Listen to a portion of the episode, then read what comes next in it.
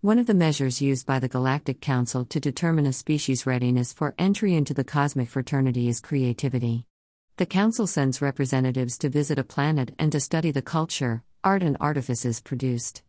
Sometimes it takes a while to figure out if what a species is producing is truly representative of their creative process or just something they've managed to cobble together out of boredom. Up until a few years ago, we had high hopes for you third earthers. But then it seemed as if any creativity you might have been using was simply an illusion. Let us illustrate. You no longer make original movies. You used to, but not anymore. Now every movie is based on some book, some comic, some old movie, some game, some carnival ride, some event from your past, some radio show, or some movie which was just out. This is not original. Neither is it interesting. Frankly, we have been more intrigued watching hedgehogs trying to negotiate a slippery slope than we have been watching your DVDs. Let us illuminate.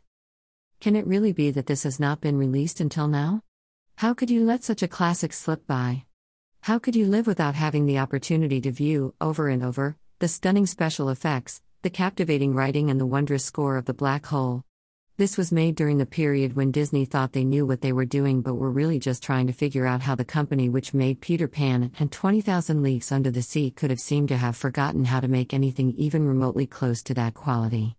There are cute robots in this, so we had to restrain Clark while we watched.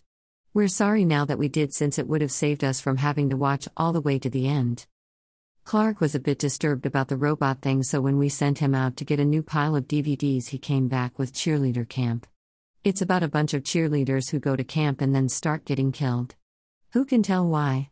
Certainly not Clark, who seems to have taken a particular liking to the genre, although he does get upset when they die due to their own stupidity, as Clark thought cheerleaders were smart enough to know not to go out into the woods at night after a bunch of your friends have been murdered. Somehow he's thinking it has something to do with robots trying to take their places and just not managing it well. If you Earthers spent as much time fixing the world you live on as you do in imagining it being different, your lives would be much better. Sliders, the first and second seasons, shows where your true interests lie, however, as you'd rather slip from place to place, each just slightly different than where you came from, just so you can get different flavored ice cream or square potato chips. Most of the events depicted on these discs have been done by other shows Twilight Zone, Outer Limits, Big Bass Fishing with Martin Brundle, so we're not sure why you spent the time or the energy in making these. In a move that would make sense only to you people, a television show gets cancelled because no one is watching it, so the powers in charge then go ahead and make a series of movies using the exact same cast, storylines, and settings. Babylon 5, the movie collection, is the result of this logic chain. You get not one but two pre flicks, one mid flick, and two post flicks. What you don't get is a rule book about how to watch these things because if you watch the post flicks before watching the show, too much is given away, but if you watch the show before watching the post flicks, you're already getting much of the info.